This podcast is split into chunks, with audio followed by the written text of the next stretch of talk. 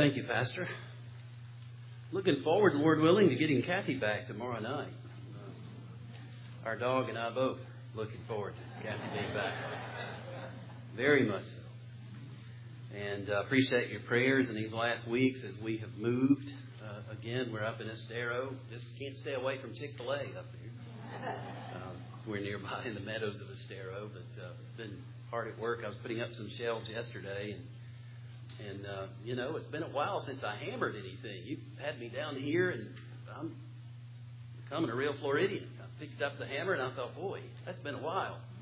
But uh, thankfully, I hadn't forgotten how to use it. But anyway, thank you for your prayers. And I invite you to give your attention to God's Word as we, in our journey through the Gospel according to Luke, come to a passage which we were in just not too long ago as uh, Dr. Poland had preached from it. And I certainly don't intend to go back and undo any of that wonderful work. It is a story with which we are familiar, as it is, we find in this passage, one of the most famous of all short stories of all time the Good Samaritan. And so we are at Luke chapter 10, beginning with verse 25. Listen to the Word of God. And behold, a lawyer stood up to put him, that is the Lord Jesus, to the test, saying, Teacher, what shall I do to inherit eternal life? He said to him, What is written in the law? How do you read it? And he answered, You shall love the Lord your God with all your heart, and with all your soul, and with all your strength, and with all your mind, and your neighbor as yourself. And he said to him, you have answered correctly. Do this, and you will live. But he, desiring to justify himself, said to Jesus, And who is my neighbor? Jesus replied, A man was going down from Jerusalem to Jericho, and he fell among robbers, who stripped him and beat him and departed, leaving him half dead. Now, by chance, a priest was going down the road, and when he saw him, he passed by on the other side. So likewise, a Levite, when he came to the place and saw him, passed by on the other side. But a Samaritan, as he journeyed, came to where he was, and when he saw him, he had compassion. He went to him and bound up his wounds, pouring, oil, pouring on oil and wine. And then he set him on his own animal and brought him to an inn and took care of him. And the next day he took out two denarii and gave them to the innkeeper, saying, Take care of him, and whatever more you spend, I will repay you when I come back. Which of these three do you think proved to be a neighbor to the man who fell among the robbers? He said, The one who showed him mercy. And Jesus said to him, You go and do likewise. The grass withers and the flower fades the word of the Lord stands forever. This is the word which by the gospel is preached to you. Amen. We're not really responsible for our actions because people don't really have free will. That's the conclusion of Robert Sapolsky of Stanford University. Where's Dan Nelson? In a posting this week on phys.org, not F I Z, but phys.org, this neurobiologist, Dr. Robert Sapolsky, said that after more than 40 years studying humans and other primates, that says a lot about the worldview that's at work here. Sapolsky has reached the conclusion that virtually all human behavior is far beyond our conscious control, just like convulsions of a seizure, the divisions of cells, or the beating of our hearts going on without us having anything to decide concerning those matters. So are other matters. He said this means accepting that a man who shoots into a crowd has no more control over his fate than the victims who happen to be in the wrong place at the wrong time. It means treating drunk drivers who barrel into pedestrians just like drivers who suffer a sudden heart attack and veer out of their lane. He says the world is really messed up. It's not the word he used, but that's the one I'm using. and made much, much more unfair by the fact that we reward people and punish people for things they have no control over. Sapolsky said, We've got no free will. Stop attributing stuff to us that isn't there. There you have it. End of discussion. The uh, intelligentsia has made its pontification. Is it true? Are we really not responsible? Or is there something more to life than that? Are our bodies just a result of molecules slamming around inside of our skulls, as somebody said recently that I was listening to? Product of chemical reactions? Or do we need to think more about what it is that we ought to be doing in this life? Well, you're here today, and I assume that means you've made a decision about that. You've decided that, uh, yes, we have a mind that the Lord has given us, and there are important matters to decide, and there's a lot more to life than simple chemical reactions in a brain and in our bodies. The Lord Jesus is confronted by a man who is asking questions, but he's not doing it for the right reasons. He's not motivated by the right motivation. He is an expert in the law, which means that he himself probably is a priest who is not engaged currently in the ceremonial activities of the temple. But he knows the scriptures, he knows the law, and it says that he comes to Jesus for the purpose of putting Jesus to the test. Let me simply say this God's word is powerful and effective. Even when our motives aren't what they ought to be, the Word of God, nevertheless, is powerful and effective and accomplishes its purpose. So even though this man comes with less than pure motives, to say the least, he nevertheless gets God's Word in response. What shall I do to inherit eternal life? Is there any more profound question in all the world than that?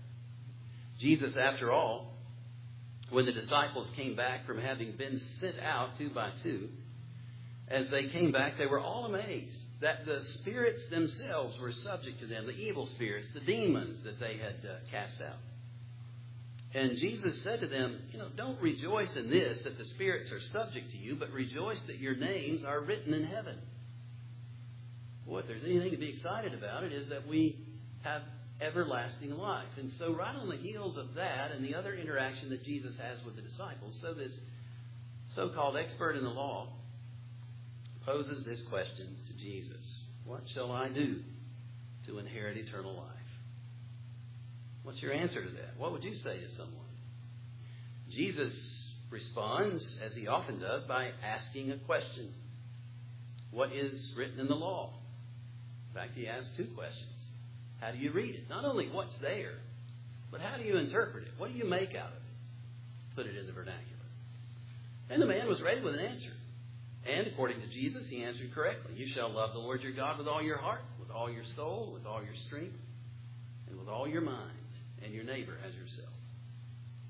So, what we have is a question asked by an expert in the law, and he will pose another one shortly. Ask not with the right motive. His intention, in fact, is to entrap the Lord Christ. He's looking for a way to get the Lord Jesus to incriminate himself so that he and those like him can carry out the plans that they are laying for him. And so the Lord provides timeless answers to our deepest questions.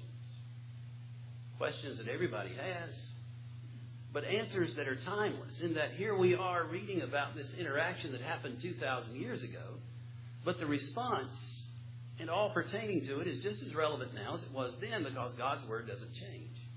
It's not as if He's had to modify things as the centuries have progressed and as uh, we have become smarter primates, tongue in cheek, in parentheses, that uh, God would so alter His Word. No, these answers are timeless. All of God's Word is timeless. It's, it's firmly fixed in the heavens, we are told. That means that God's Word is established. It's not going anywhere. That just as He is unchanging, so His Word is unchanging.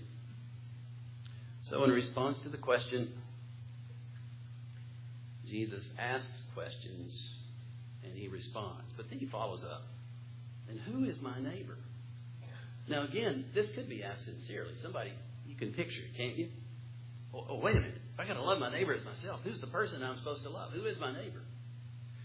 But Jesus turns all of that on its head, as we know, as we've heard wonderful messages on this before, and as we've read ourselves. That uh, I'll just go ahead and jump to it. Jesus doesn't answer his question, Who is my neighbor? But rather leaves him with the question, Whose neighbor are you? Isn't that interesting? All of this can be summarized with what we refer to as the Golden Rule, most clearly stated in Matthew chapter 7, verse 12, in the Sermon on the Mount. Jesus had said, So whatever you wish that others would do to you, do also to them, for this is the law and the prophets. Now, if you Google this, you will find, in response to your search online, that, oh, there are others who said similar things. Jesus is just pulling together other threads from other places. But what they won't tell you by and large is that what Jesus says is actually unique. Others had put it in the negative. Confucius, for example, had said, whatever you don't want done to you, don't do that to other people. Well, you know, that's okay, but that means basically if somebody's lying on the side of the road and they're been beaten by robbers, you could go by and say, Well, I shouldn't beat that man up as you walk on by. You get my point? Jesus doesn't say the same thing that others had said. In the Golden Rule, whatever you would wish that they do to you, do also to them. Because the motivation must be one of love, loving our neighbors. And so, in telling the story, he gives us this wonderful short story. Isn't it amazing? This is a, you know, this every preacher in the world ought to be convicted. I think it was my practical theology professor that said, you know, in order for your sermons to be timeless, they don't have to be eternal.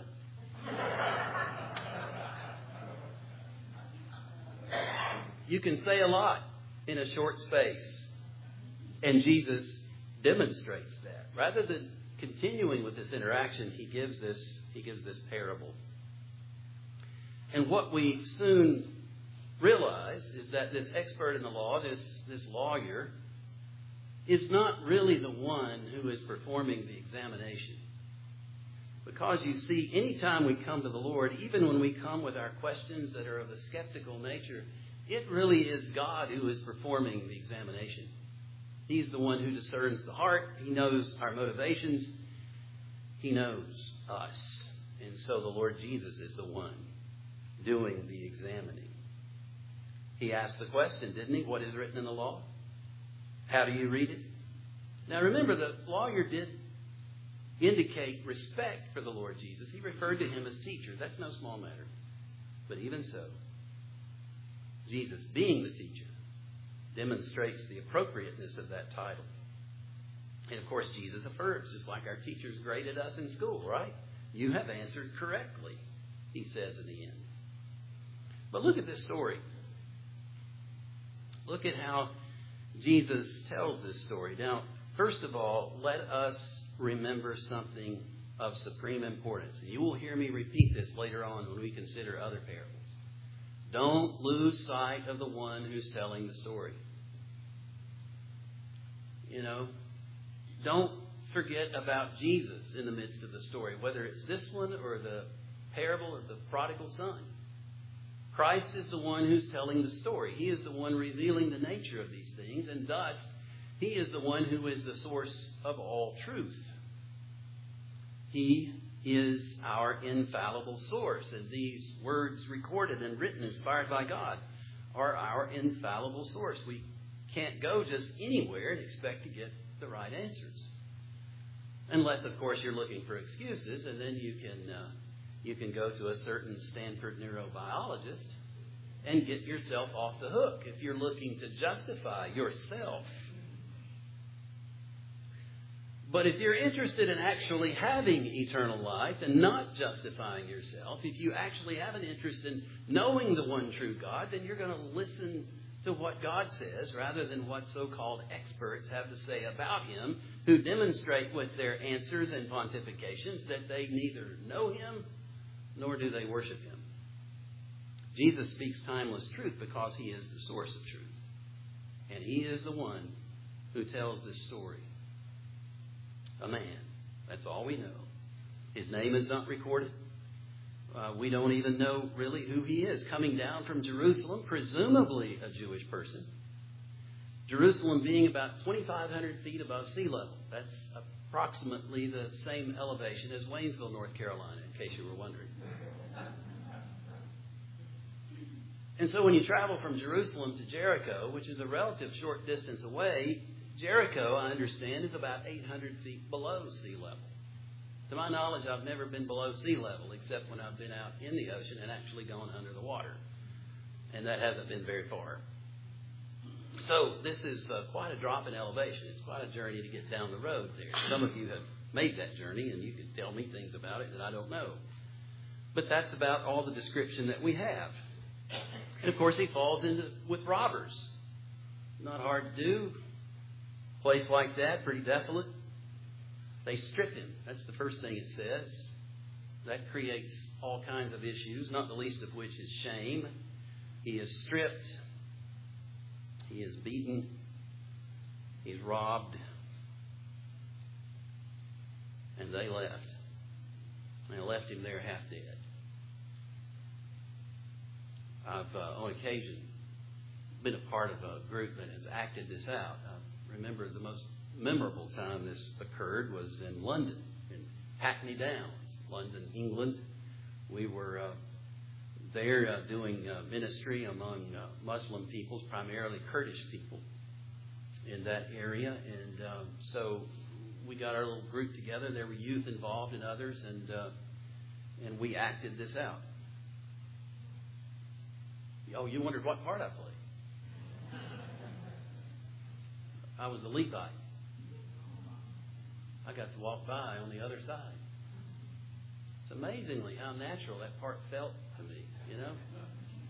How easy it is just to keep walking. And I realized while I was acting it out in front of all these people that were watching, I thought, this is not a hard part to play. I had no words to memorize, didn't have to, you know, no lines, which uh, I began to realize at that moment why they had given that part to me. It's kind of like the boy who came home from school, you know, and he was in the school play. He was telling his dad all about it. They were going to be putting it on soon. And his dad said, "Oh, that's great." He said, uh, "What part did they give you?" And he said, well, "I'm playing the part of a husband who's been married for 47 years." And the man said, "Oh, son, don't worry. One of these days they'll give you a speaking part."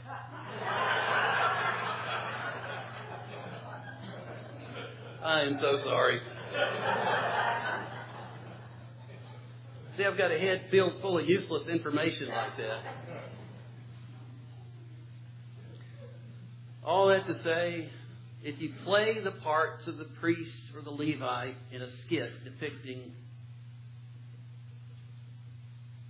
this, you don't have to do anything except just move over a bit, give some space, and walk on by. That's all that's necessary. Here are those who supposedly are schooled in the things of the Lord, who would have known that you shall love the Lord your God with all your heart, mind, soul, strength. Love your neighbor as yourself. But you know, the human mind is capable of performing all kinds of mental gymnastics, just like Dr. Sapolsky in four decades of study could come out with findings to help us think we're really not responsible for our actions. Our own minds are capable of rationalizing away, and so all you really have to do is just define who our neighbor is so that whoever it is that we're ignoring, we just put them in that category of them not being our neighbor. This struck home to me once when I was listening to a man who was talking about loving our neighbors as ourselves, and it was a lecture, and at the end of that lecture, there was opportunity for questions. And one of the questions was asked by a student who was younger than me. Simply this he said, the particular man who was speaking, won't use his name, a historian, noted for his uh, expertise in 19th century American history. And the student said, Well, how did this apply in the United States when we had slavery? Why did people who had slaves not love them as their neighbors. And the man said, Oh, that's a different category. And boy, I remember yelling red flags going up in my mind, and I thought, you know, this is not hard. Everyone is our neighbor. But it happened in this country. It happens today. We decide who our neighbor is. Our neighbors can be the people who agree with me on an ideological level. They agree with me in the area of politics. If they're opposed to me, I don't have to consider them as my neighbor, and I can spew all kinds of things concerning them. And we can rationalize away our responsibility. But we come back to the question that Jesus asks in the end, because we know what happens. Whereas the others came, they saw, and they walked on by, the one man came and saw, and the pattern is broken. Instead of walking on by, he had compassion and went to him. That's the difference. And this man was a Samaritan. And probably when Jesus made that assertion, there likely could have been gasps in the crowd. People, mouths gaped open, maybe. A Samaritan? What would priest and Levite went by, but a Samaritan is the one who stopped. Samaritans were despised. I mean, they were on, if you think of a social totem pole, they were somewhere on the level below perhaps a dog. Now, our dogs are on a high place on our totem poles. But back in the day, they were despised animals, and Samaritans were somewhere probably below that in the minds of Jews. Of all people stopping to help this man, a, a Samaritan, but he did. He applied what was the equivalent of medicine to him. He helped him. He soothed his hurts, and he even placed him on his own animal, took him to an inn, ensured that he would be taken care of, even spending out of his own purse to make sure that it happened. Take care of him, and whatever more you spend, I will repay you when I come back. Tim Keller has said, we instinctively tend to limit for whom we exert ourselves. We do it for people like us and for people whom we like. Jesus will have none of that.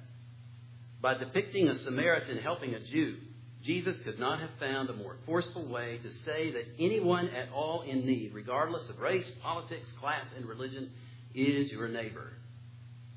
Not everyone is your brother or sister in faith, but everyone is your neighbor, and you must love your neighbor. And so all the rationalizations are out the window as Jesus conveys this story and of the deed of the Samaritan. The true neighbor shows mercy according to need without regard to repayment.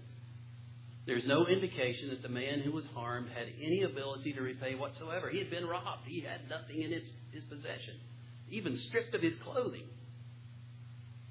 So the Samaritan not only helps him, but he does it without any expectation of repayment. And that's helpful for us in our own exertions, perhaps as we seek to help others.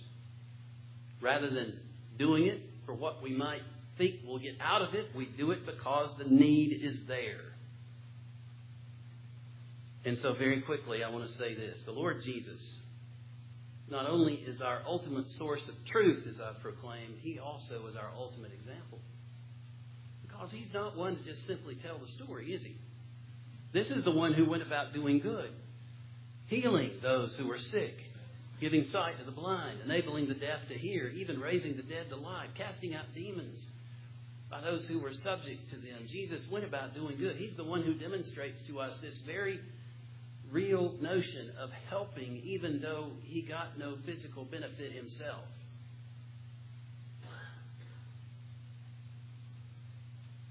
And ultimately, who are we in the story? You know, I was once cast as a Levite. Think of the priest. Think of the robbers. Think of the Samaritan. Or think of the man who was subject to the robbers. Think of the innkeeper. Think of the animal, perhaps a donkey. Now I'm beginning to think of another part I might be able to play.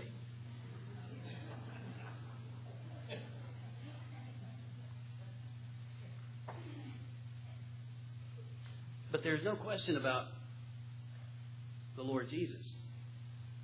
He is the one who comes in for the rescue. He is the one who finds those who have been subject to the cruelties of this world.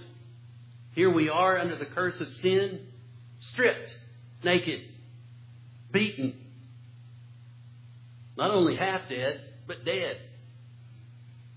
Completely incapable of doing anything to extricate ourselves from our circumstances. Who is the one who laid aside everything to come into this world and perform the rescue that no one else could do? As he died on the cross and would a short time hence, giving everything, dying, and subjecting himself to that ultimate humiliation of burial. It is the Lord Jesus who is our ultimate rescuer, the one who is our example. And as we follow him, if our lives have been transformed by him, that means that by God's grace and the work of his Holy Spirit, we're being conformed to the image of the Lord Jesus. What is a Christian? The word literally rendered could mean little Christ, or one who is like Christ, or one who follows Christ. That's our primary identification. And so, if the Lord Jesus is the one who selflessly, in laying aside everything to perform the rescue, should that not, in some, albeit imperfect way, but nevertheless, be readily apparent in us that we too would be willing to lay aside to help? You know, we have missionaries working. We've got over 600 missionaries in the Presbyterian Church in America serving in hundreds of countries around the world. They're sharing the gospel, they're planting churches, they're doing all kinds of wonderful things. But in the process of serving the Lord Jesus, they're also loving their neighbors. This church has given over $70,000 to assist with rescue efforts in the Ukraine. Do you know how that money is being utilized? It's, it's being given to Christian servants who are willing to cross the border into the Ukraine to go to areas where we have churches that we're working with to make sure that those monies and resources are being given to people who are able to distribute them on the ground. They're not going to a government program. They're not being converted over and being used for other things. But these people who are crossing the border and doing it on a regular basis are subjecting themselves to danger. They're going into a war zone. Why? Because we follow Jesus. When uh, the terrible nuclear accident occurred at Fukushima in Japan years ago, you know who some of the first people were who loaded up bottles of water in the trunks of their cars and went north? Potentially exposing themselves to dangerous levels of radiation so that people in those areas could have clean, safe water to drink? Missionaries and church members. In Japan, where only a very small percentage of the population professes Christ. Why? Because we are followers of the Lord Jesus, who went headlong into danger in order to perform the ultimate rescue. You see, Romans 5, 6 through 8 tells it all. While we were still weak, helpless, at the right time, Christ died for the ungodly. You see it? Here he is, inserting himself into the danger, undergoing it for our sakes. For one will scarcely die for a righteous person, though perhaps for a good person one would dare even to die. But God shows his love for us in that while we were sinners, Christ died for us. Romans 5:10 just a couple of verses later, says it even more poignantly. While we were enemies, we were reconciled to God by the death of his Son. The Lord Jesus rescuing us. And the rescue being performed for a people who wanted nothing to do with God, who are running away from God, and yet he sent His only begotten Son into the world to die for us. So you see, you can't lose sight of Jesus in this story. Now, whose neighbor are you? If this is real to you, if Jesus is more than just a name that you profess, a way of associating yourself with other Christians, or for whatever purpose it may be, if this is really real to you, then I ask the same question that Jesus asked of you and of me. Whose neighbor are we? Who was the neighbor in this story? The one who showed mercy. You see, people who have received mercy are the most willing to give it. We prayed today, didn't we? Forgive us our debts as you or as we forgive our debtors. We, above all people, understand what forgiveness is, and thus we're able to extend it. So I ask you the question, Christian, Christ follower, whose neighbor are you? Let's pray. Father in heaven, we rejoice in knowing that we have only to look to you to know what real love is. We look to you to know what grace is. For while we were sinners, while even we were your enemies,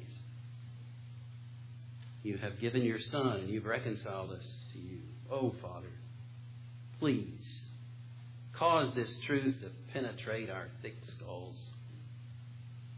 Bless us, O oh Lord, in spite of the sin nature that still rages within us, that you might overcome that nature within us daily, that we would be more and more conformed to the image of the Lord Jesus, that we wouldn't simply look and keep walking, but that we are a people and would be a people who, having received compassion, would have compassion and would go to the aid of those who are in need and demonstrate to the world just who Jesus really is.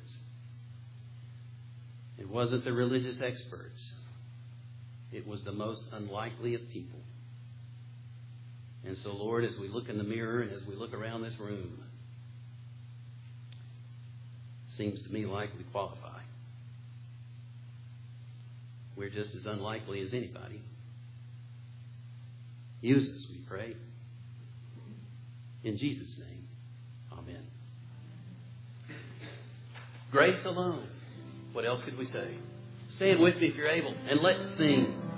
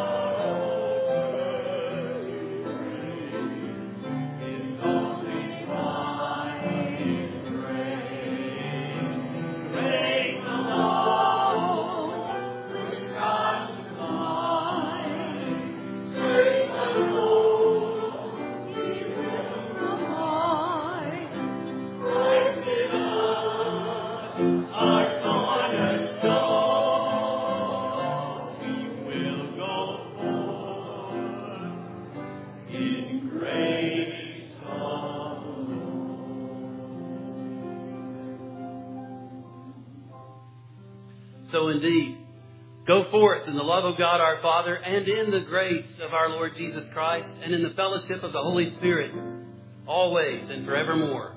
And everyone said together.